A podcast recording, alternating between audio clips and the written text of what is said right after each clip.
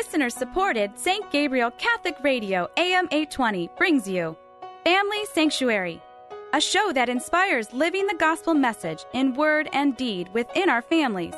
And now, Family Sanctuary with host Peggy Hartshorn. Welcome to the Family Sanctuary, focusing on life giving relationships and the family. I'm your host, Peggy Hartshorn, chairman of the board of Heartbeat International, that advances life affirming pregnancy help around the world. And we're now in 60 countries. And today we've got a topic that I think we all need to really listen up, you might say. this is something that uh, we're all having to deal with in, in medical care. Our topic today is living wills. Are there better alternatives? And the answer, of course, is yes.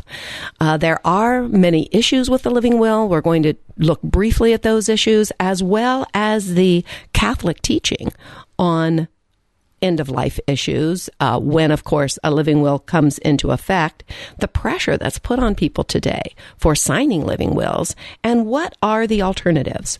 Particularly when we look at ourselves, individually. If you've ever gone into a hospital, you've been asked to sign a living will. Uh, they're sometimes asking now in doctors' offices, "Do you have a living will?" What is our response? Um, and and what are the alternatives? And particularly, this is an issue if we have older family members that we're caring for. There's going to be a lot of pressure if they enter a nursing home, um, if they enter into hospice care. So, our guest today is really an expert on these matters, and I'm really happy to have her with us. Peg Wallach, local attorney. Welcome, Peg. Thank you for having me. Let me introduce her a little more fully.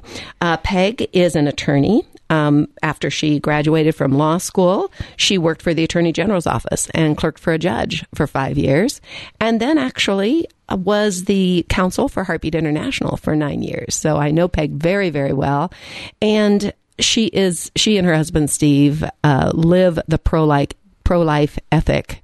Uh, just intensely in their family and their relationship. And Peg shares frequently on this topic. Perhaps you've heard her speak. Um, she's she's eloquent in her in her experience and her for the alternatives to a living will, and we do have them.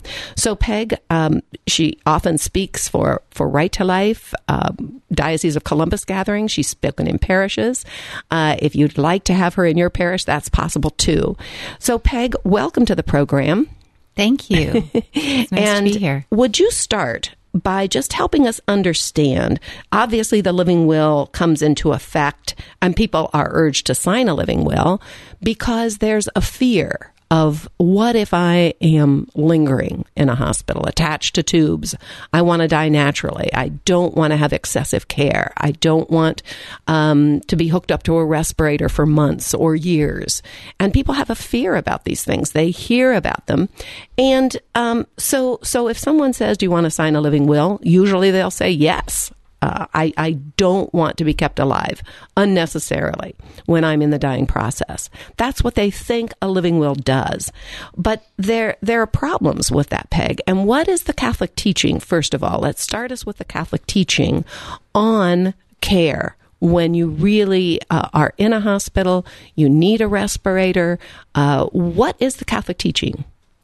Well, the definition that has kind of helped me as I've, you know, faced decisions with my mother and, and things like that are that you're going to look at the benefit of a treatment versus the burden of a treatment to the patient.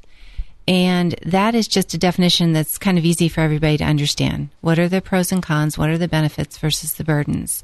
And years ago, I was in estate planning, and this is exactly what I saw, what you're talking about with clients that would come in and they would sign a living will because they were told, oh, this will, you know, prevent you being connected to all kinds of tubes and all kinds of things. And at the time, I was a board member of Columbus Right to Life. And I had heard that there were a lot of concerns about the living will. So I had done just a little research into Catholic teaching and how does the living will work. And one thing I saw was that it trumped your agent, meaning you can also sign a durable power of attorney for health care. So when I was doing estate planning, people would be presented with a living will, and they'd also be presented with this durable power of attorney for health care, where they appointed a person to make decisions if they could not make decisions for themselves.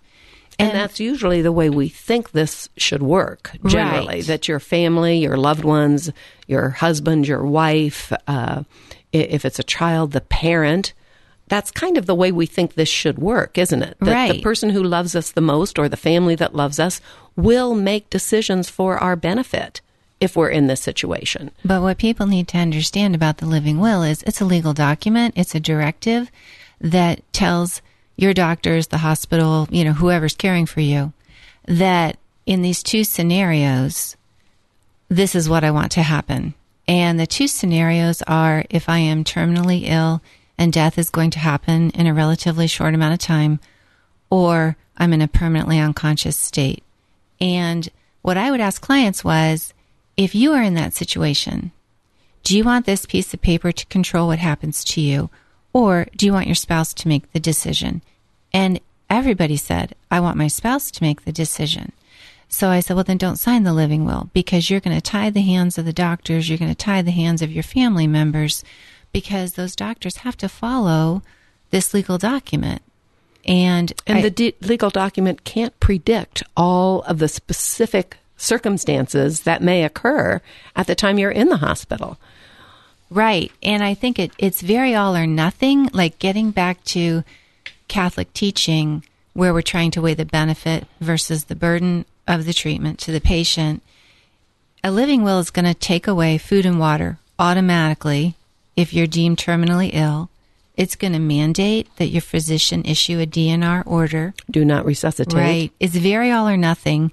It's going to mandate that DNR order also if you're in a permanently unconscious state. Um, you know, so it doesn't let you weigh the benefit versus the burden of the treatment. And the other issue I see as a Catholic is that it is withdrawing food and water. And as Catholics, you know, food and water, even if artificially administered, is something that we owe to people unless their body can't assimilate it. You know, it's it's really deemed ordinary care. There's just a presumption in favor of food and water. And yet, let's clarify that. That doesn't mean food and water has to be forced on a person right. who's dying. Right. Because in the natural process of dying, often the patient doesn't want food and water anymore, rejects food and water. Exactly. And that's part of the natural process of the body shutting down. But again, you're allowing your loved ones to make that decision right. under the power of attorney for health care so they can see the whole medical situation and make their best prudential judgment on whether or not artificially administered food and water is is more of a burden or if it's a benefit.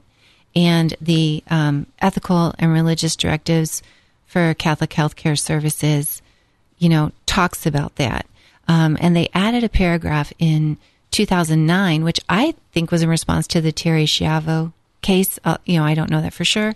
Um, but they talk about how, you know, somebody who is in a, I hate to use the word persistent vegetative state, but that's what the document says. That's the says. medical term. Uh, that's what the document says that, that people are entitled to food and water in that instance. So they've they've specifically addressed that case. And in the case of Terri Schiavo, for those who, who aren't familiar with that case, was quite a well publicized case of a young woman who was unconscious mm-hmm. uh, and was still uh, accepting food and water. And she was not dying. Right. She was not dying.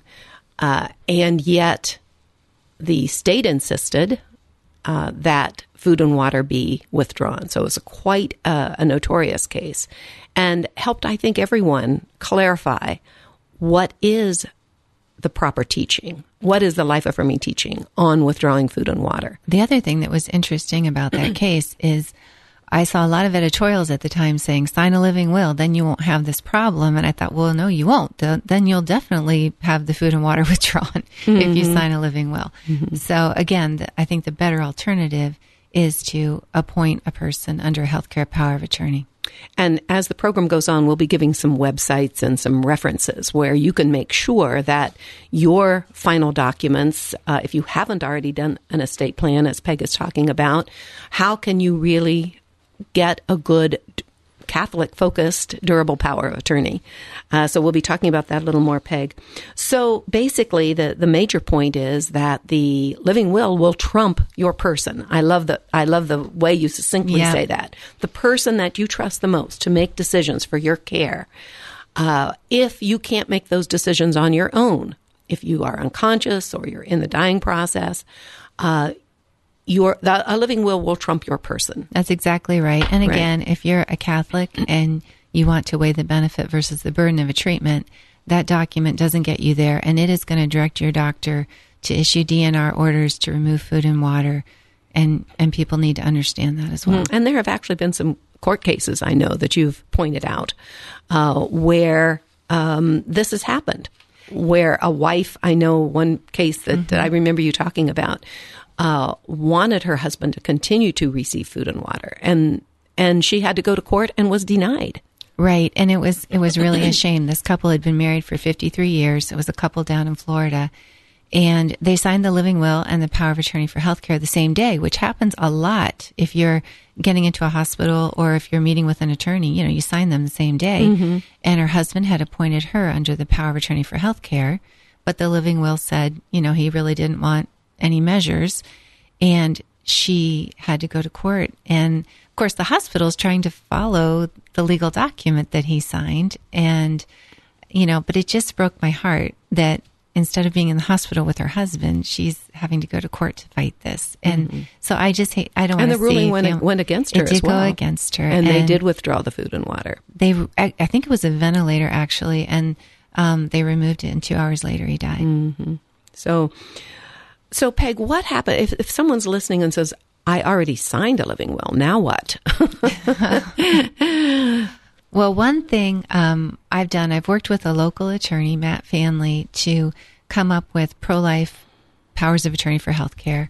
And ours says right at the beginning that I hereby revoke any prior living will, any prior healthcare power of attorney, so that since that document would be signed later in time, that should control.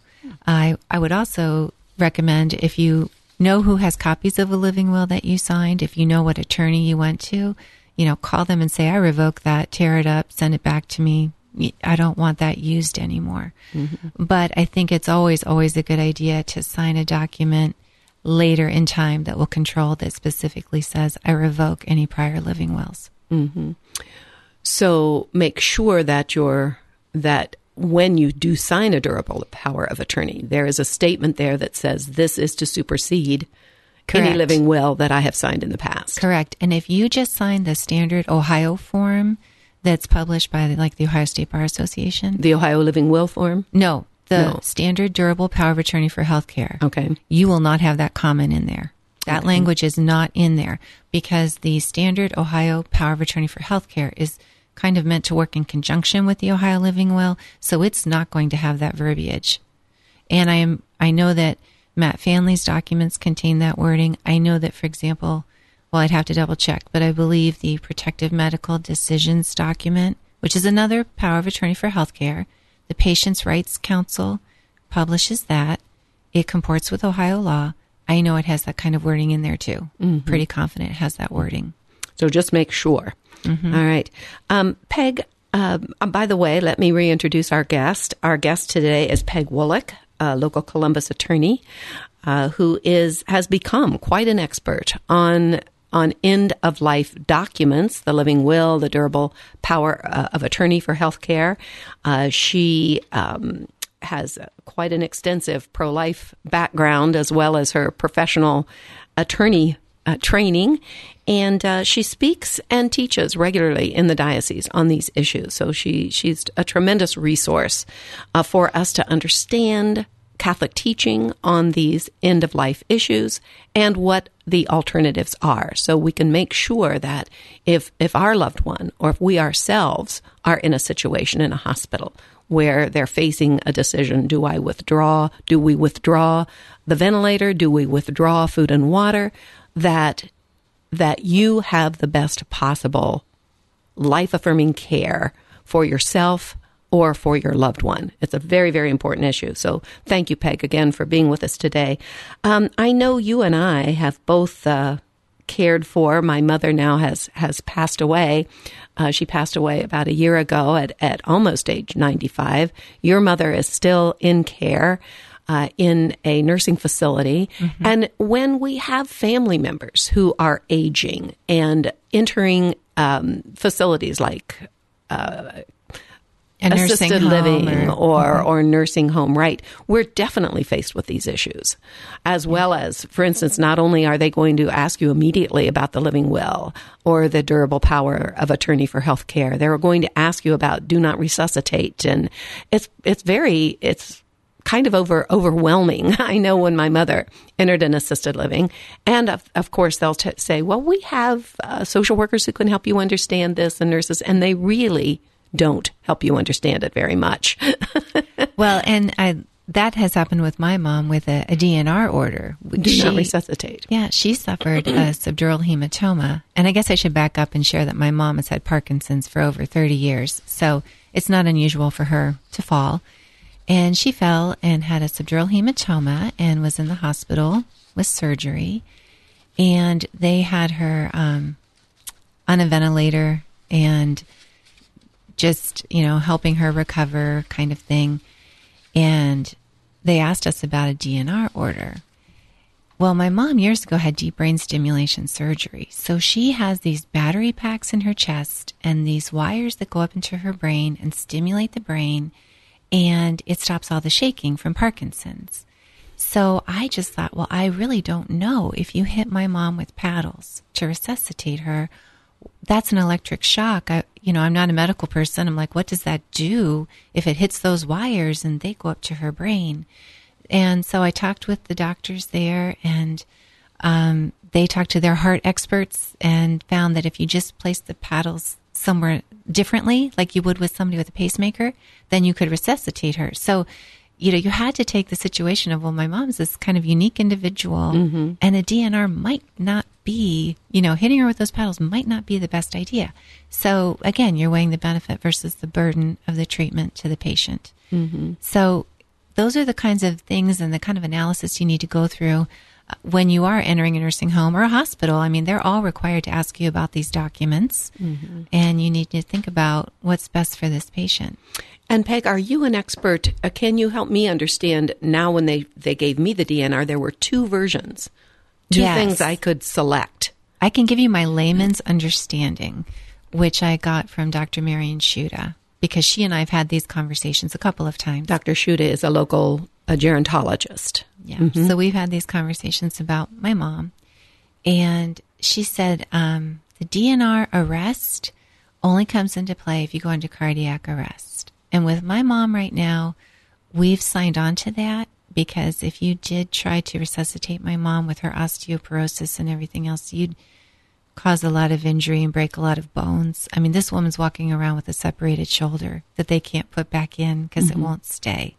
You know, she just has lost that much muscle tone and everything.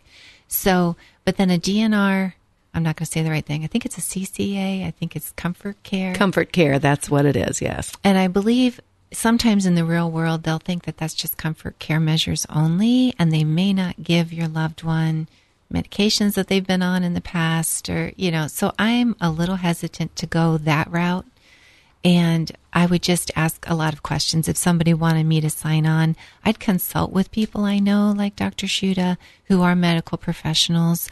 I know that the National Catholic Bioethics Center has a great hotline that you can call and consult with them if you're facing a question. So that's part of what we were going to talk about today as well. It's just, well, what are resources? Mm-hmm. We're trying to encourage listeners to do this ahead of time, talk to your loved ones ahead of time, get the documents, good documents in place ahead of time. But if you don't, there are resources that can help you if you're stuck and you're trying to decide what to do. Sure.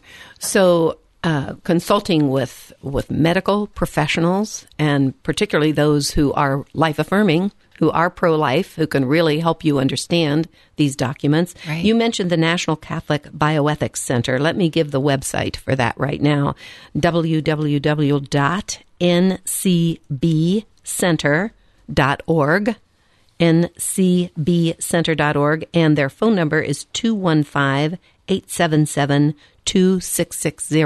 So they can help with individual uh, issues, questions, help talk you through that.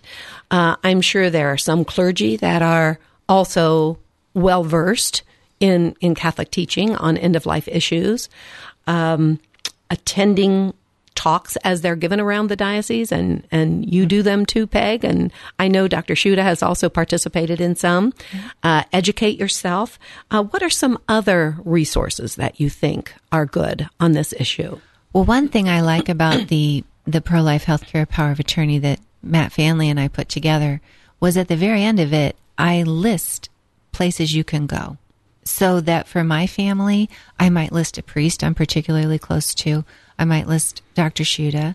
Uh, the National Catholic Bioethics Center is on there because my family might not be as up to speed on this as I am. So, so I'm going to point them in the right direction if they need So when they pull out the document that They'll gives them the authority, These are people I know you can go to that you can talk to. and you mentioned Matt Faehnle, I believe it's. F A H. F A E H N L E, and his phone number is 457 4113. He advertises on Catholic radio, and Yes. that's area code 614. Mm-hmm. And his power of attorney for healthcare talks more about I want food and water unless I am unable to assimilate them. My agent gets to decide what does imminent mean? What does futile mean? I can direct that my life not be ended by assisted suicide or euthanasia. I think it's really important to point out to people that if you have children who are over 18 years of age, really good idea to get one of these in place for them so that if they're in an accident or something else, you've got access to medical records, you can make the decision. I think as a practical matter, a lot of hospitals are going to talk to the parents, but it really can't hurt to have this in place so that you don't have to worry about that. So, in other words, you're saying if you have children under 18, Over 18. over 18, make sure that because if they're under 18, you already would be the You'd be person the go-to. to make the decisions. But Right. if they're over 18 and they haven't uh, executed a document, you need to make sure that that happens so that um, so that you or someone else that they trust can be the person who makes those decisions. And you just don't run into any kind of HIPAA issues or issues about medical records privacy so that you can understand Right. their care and help make those decisions. That's a very good point. Well, and another example I heard about um, was there's kind of a list in the statute about who decides if you don't have a living will, for example.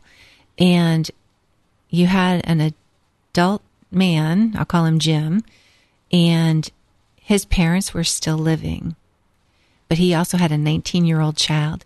Per the statute, that 19 year old child came ahead of his parents. So As here- a decision maker yes, for his care. So this 19 year old child is trying to make all these decisions. Mm. So, you know, it's a good idea to just have a document and lay it out who you want to be the decision maker. Mm-hmm. And we've also drafted something that's kind of separate from the power of attorney for healthcare, but it lets my agent know that I would like to be attended by a Catholic priest, that I would like the anointing of the sick, you know, different things like that that you can just say to your agent so that they think about those kinds of spiritual needs and spiritual care for you at the end of life.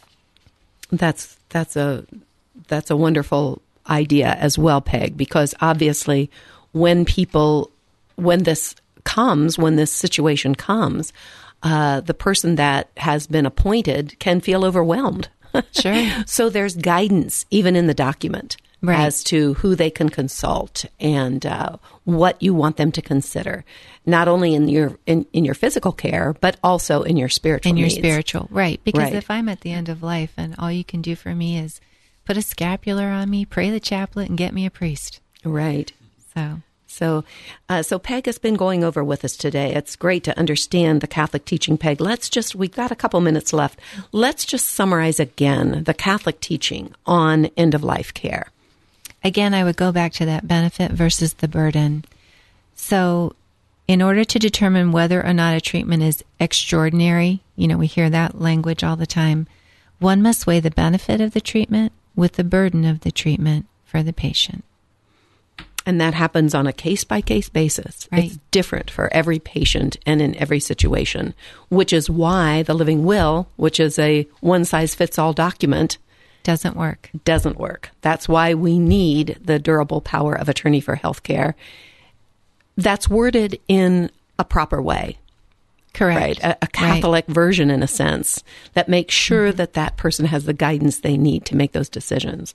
So uh, it, it's a very important topic. It relates to all of us. Yes, Peg. I do want to just point out, too, that you are not required to sign a living will.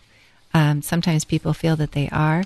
But if you look at the State of Ohio Living Will Declaration Notice to Declarant, it comes right out and tells you if you would not choose to limit any or all forms of life sustaining treatment, you've got the legal right to do so in another document. So don't let anyone tell you you have to sign a living will. That's a great point, Peg. And thank you so much to our guest, Peg Wellick, who's given us an excellent review today of living wills and what are the better alternatives. And there are.